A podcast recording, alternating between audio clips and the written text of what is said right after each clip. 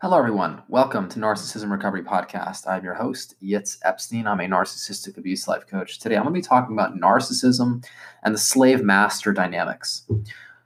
Narcissism is about control. There is one in control and another that is being controlled. This creates a power dynamics that is always imbalanced, with one always calling the shots, in this case, the narcissist, and the other giving away their power, the victim. The slave master dynamics is where the slave lives in constant fear of the master and literally lives his his or her existence in order to in subservience in order to please his or her master. They essentially exist for the master. Whenever there is slavery, there is injustice because it negates the very dignity of, hum- of a human being to be free and choose one's own lifestyle. With narcissistic abuse, it is complete slavery, but the victim is unaware that they are slaves. It's extremely subtle. The unconscious energetic entanglement assures that the victim is constantly vying for the perpetrator's love and approval, which of course they never get. The perpetrator has tricked the victim into constant servitude, giving away all their resources to the perpetrator. Whenever there is slavery, there will inevitably be breakdowns, as a slavery system is unsustainable. It builds up resent- resentments in the victim, the slaves, in this case, who eventually retaliate or simply collapse under the weight of the mistreatment. Societies throughout history are predicated on the slave master dynamics, which is why there has never been a successful society without collapsing. MLK said, Injustice anywhere is a threat to justice everywhere. And I believe what he meant by this is that the collapse of a society occurs because of the injustice and abuse of power, as the entire bedrock of society eventually collapses under such tyranny. Narcissistic abusers need their victims to be in fear of them. This sustains the control and thus the use of victims as a supply. By keeping them helplessly dependent and crippling their ability to live on their own and escape and walk away, narcissistic abusers have a slave for life bonded to them. Slavery is any abuse of power in order to coerce someone into slavery. In order to maintain this power, there needs to be people who are powered over. Just having people in servitude is enough to keep the narcissistic abuser feeling better than and in control. Ultimately, giving them this sort of pleasure, this rush of feeling powerful. Human beings were not created to be slaves. I believe strongly that we were given the right by God to be free and pursue our life's purpose, pursue happiness. Acting like a master, in this case the narcissistic abuser, it's a sort of godlike rush as you control the person's destiny, something that is only able to be done by God. Narcissistic abusers get a powerful rush with this control and cause catastrophic damage to victims, often driving their lives straight into hell. Spiritual narcissists are notorious for subtly manipulating victims to serve God, but in reality, they are looking to be served themselves as this God.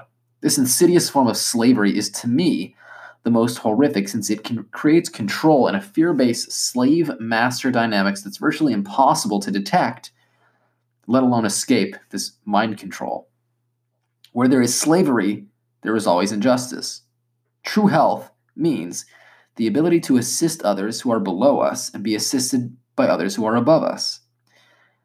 The present dominance hierarchy that exists today in society, the chain of obedience, is slavery, make no mistake about it.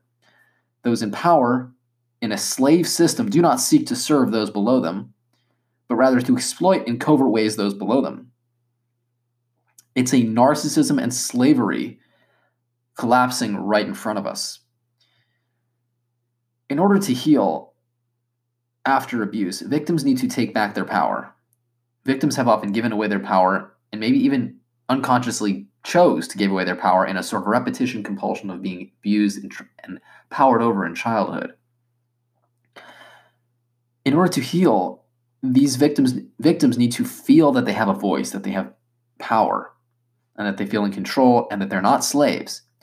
It's imperative to feel the rage and anger of having given their power away and having it or having it stolen from them by a narcissistic abuser. Only once this process occurs can an individual truly free themselves from the bond and entanglement of resentments, shame, anger, and even hate that's keeping them stuck in the low vibrations of a narcissistic abuser. This is truly how you become free from abuse. By becoming who you were meant to be, owning your own stuff, developing a sense of individual sense of self, and be, being able to set boundaries and say no, being able to take your power back from people who mistreat that power and exploit that. That is how you gain your freedom. True freedom is self expression.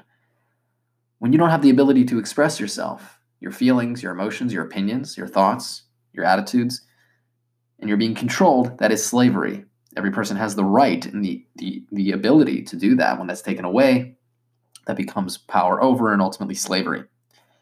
In order to become free from abuse, it's not vengeance, fighting back, or hating the abusers, but rather it's healing, developing a sense of self, setting boundaries, walking away from toxic people, letting go of the negative feelings that are keeping you stuck, processing those negative feelings that are really keeping you stuck in the same energetic field of the narcissist.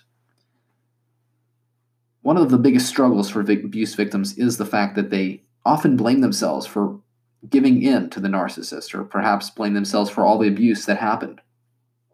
This is not freedom. Blaming yourself, blaming others, blaming anyone really is another way of staying stuck and staying in these dynamics.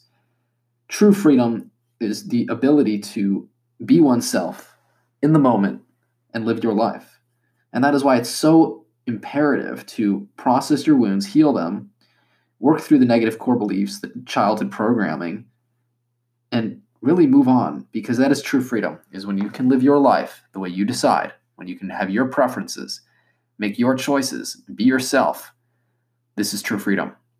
It's not an easy journey and certainly not something easy to accomplish, but more than worth it. Healing is a very difficult thing to do, especially after you've been abused, after having been exploited. Processing feelings is a struggle.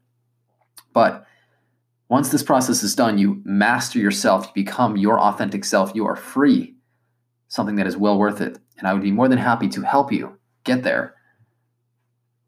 First things first, you need to identify the wounds of childhood, identify the programming, identify the things that happened to you that have caused you to ultimately make choices that bonded you to narcissistic abusers and realize that it was not your fault. You are operating out of a faulty inner system that, that ultimately led you to toxic environments.